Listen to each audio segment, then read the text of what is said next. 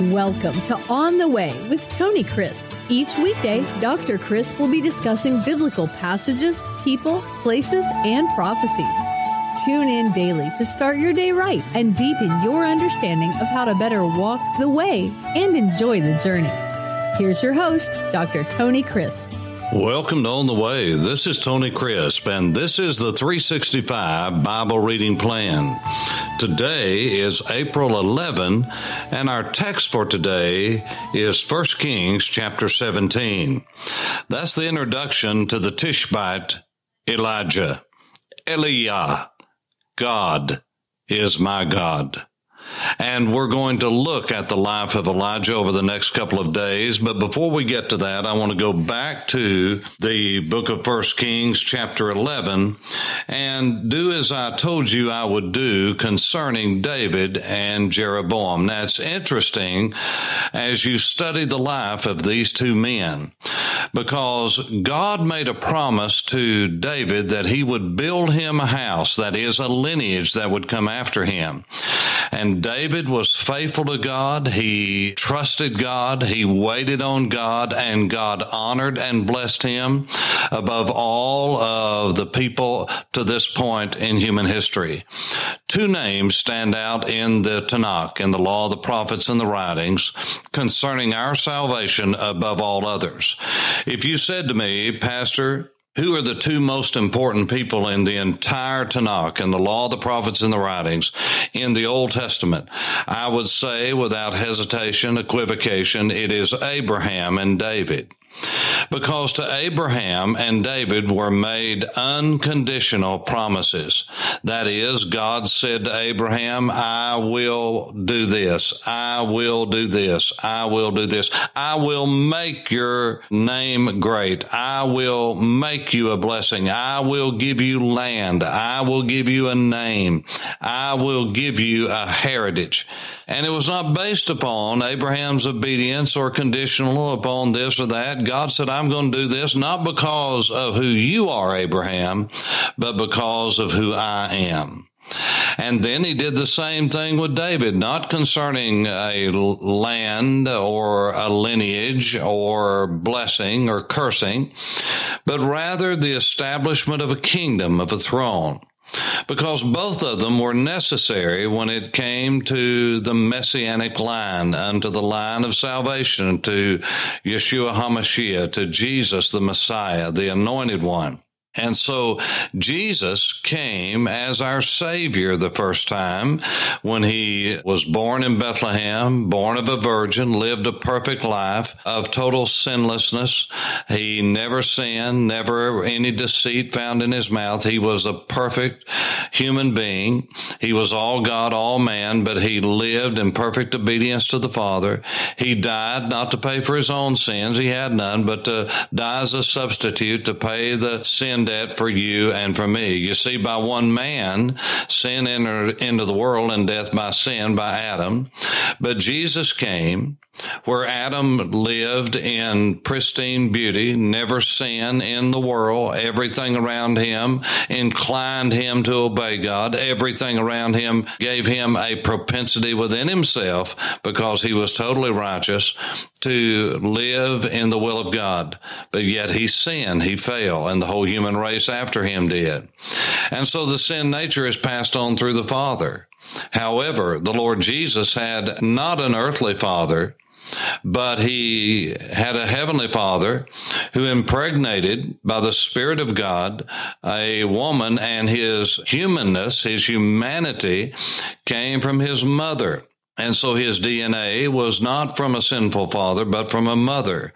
And it's through the father that the sin nature is passed on. Romans chapter 5, specifically verse 12 and other verses.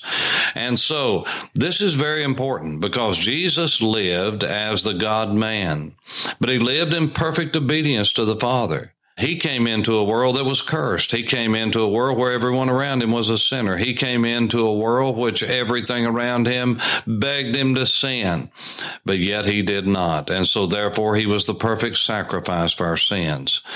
Now, on the other hand, his second coming, when he comes again, he's not coming to die on a cross. He's coming to rule and reign from Jerusalem.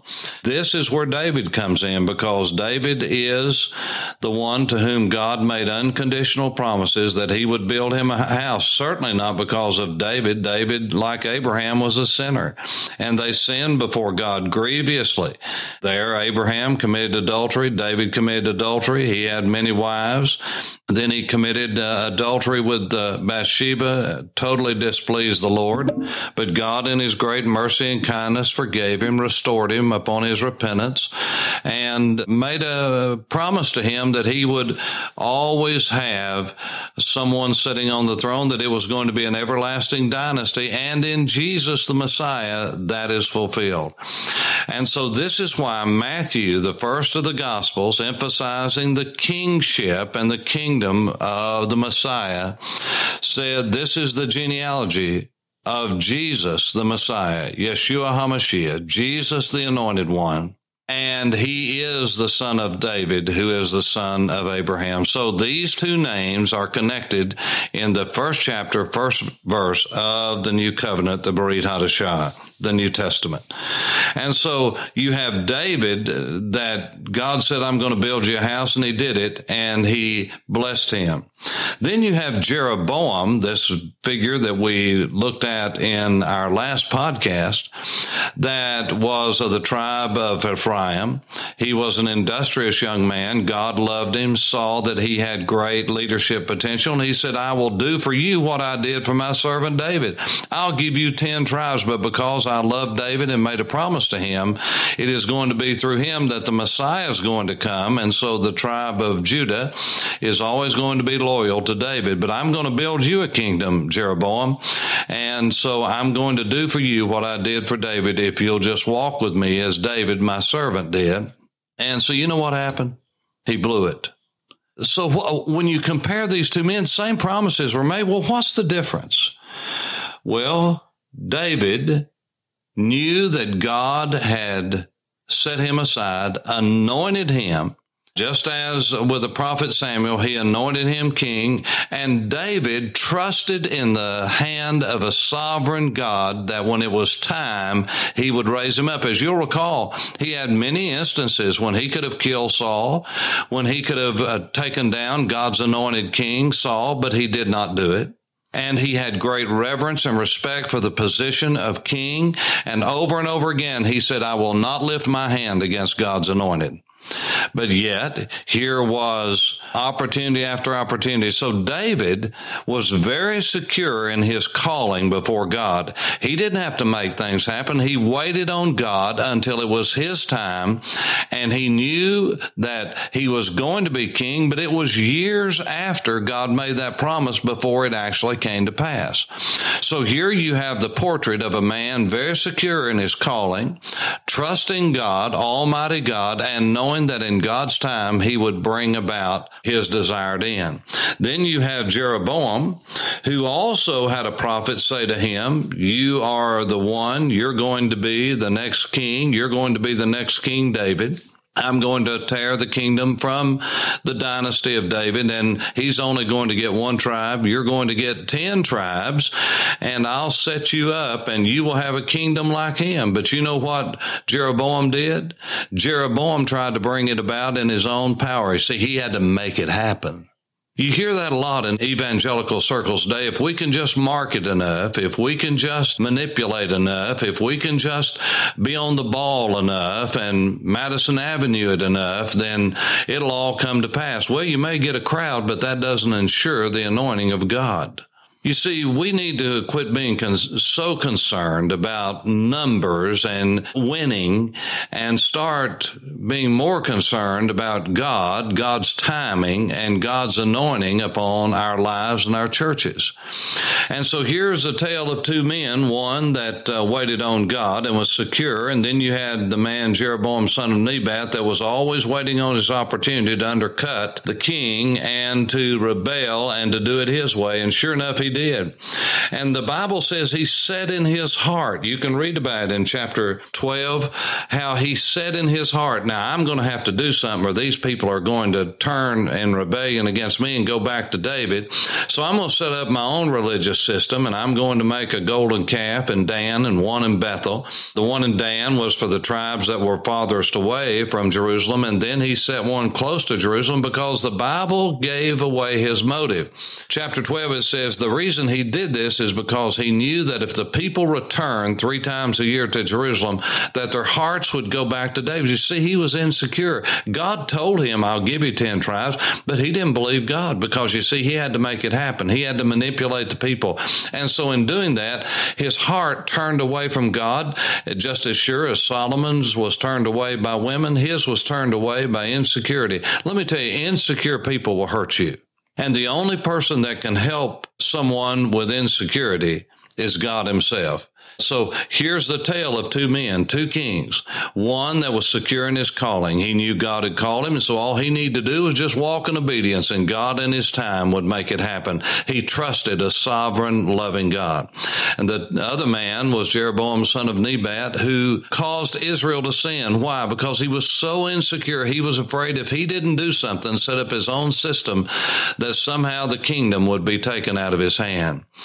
Over my 40 plus, almost 50 years of ministry, I have talked with a lot of men. Let me just tell you, one of the greatest things that God can grant to a man and a man can accept who's in leadership is knowing, first of all, that God put him there, that God sent him somewhere. And let me tell you, if God sends us somewhere, God will take care of us and God will watch our back. Now, He doesn't want us to put stones in people's hands to stone us, and we need to be wise. But the fact is, if God doesn't protect you, man of God, no one is going to be able to protect you because God sees the end from the beginning.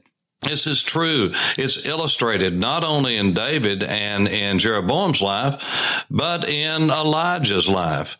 Now, in chapter 17, our reading for today, Elijah comes on the scene like a meteor in the night. He just is bright shining.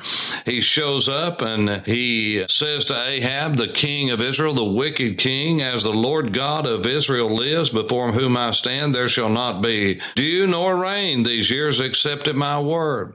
Then the word of the Lord came to him saying, get away from here and turn eastward and go hide by the brook Kerith. Now that's over in what is modern day Jordan now on the opposite side of the Jordan River from the Jezreel Valley and the Harod area, the Harod River, the Harod Springs where Gideon tested his men before fighting the Midianites. Just in eyesight of that is Jezreel where the great palace of Jezebel was. And from the vineyard of Naboth, you can see the foot of Mount Gilboa where all of the troops of Gideon, the great judge, were tested. All of this happened within eyesight of each other. But God said, get away from here. You've given my word. Now you go. And he says, I have a place for you and I've commanded the ravens to feed you, but you got to get in the place where I want you to be. See, that's security. What you and I need to do, men of God, women of God, is we need to find out where God wants us to go and get there because that's where the blessing is. But now look at this. God called Elijah to sit by a drying brook. Now think about that. You see, God knew that brook was going to dry up before he ever sent him there. Well, why would God send us to an unfruitful place? Why would God send someone to a brook that's drying up? Why would God send a man to a church that's dying? Why would God send a man to a community that's dying? Because God many times just wants to test our obedience to see if we trust the hand of a sovereign, loving God. And that's exactly what happened. Now listen, God sent ravens to take care of Elijah. He can send ravens, doves. He can send people, angels to take care of us. What we need to do is make sure we're walking with God. Sir, if you're listening, ma'am, if you're listening to this podcast, understand that the greatest thing you can do is get in the will of God. That's the safest place on earth is in the center of God's will. The safest place, the most secure place is you trusting God and His Word. We don't have to make anything happen. What we need to do is walk in obedience and God will see that it happens. After all, he is God. And so when somebody says to you, well, I just don't believe God's in that because that place is drying up. Well, you better not tell Elijah that because he was in the will of God. God said, you go to Kerith and you sit by that brook and then God dried it up. Why? Because he had somewhere else for him to go. If God calls you to sit beside a drying brook, you'll only be there a while and then he'll send you maybe to a poor widow. And it's amazing when God sent Elijah there, the brook didn't dry up, but her son died and he got blamed for it. And so you see, it doesn't always work out just like we want it. But what we have come to believe is if there's not just continual blessing and there's not just continual fruitfulness, if everything doesn't work out in our timing, we just want to quit and say, well, I just miss God. Well, don't tell William Carey that, the great missionary to India who labored there for almost a decade with no fruit whatsoever. Don't tell Adoniram Judson that of Burma as he did all that he did don't tell Adoniram Judson that, who worked and lost his wife and served the Lord on a foreign field, but didn't see fruit for years, but yet God was in it. Listen to me. God is the Lord of the harvest, and when it's time, God will give a harvest. You and I are not called to produce fruit. You and I are called to be faithful. You and I are called to abide in the vine and God is the one that produces the fruit. All we need to do is just remain where he said to remain until he gives the increase. Oh my word. How often we fail simply because we are trusting our own might instead of the hand of God who anointed us and sent us. Find out where God wants you to be and go there and then you'll be blessed as you walk on the way. This is Tony Crisp. Thanks for listening to On the Way with Tony Crisp. Tune in every weekday for information on biblical passages, people, places, and prophecies. Fridays are for your questions. Email your questions to questions at tonycrisp.org, then just listen for your question to be answered on Friday's podcast.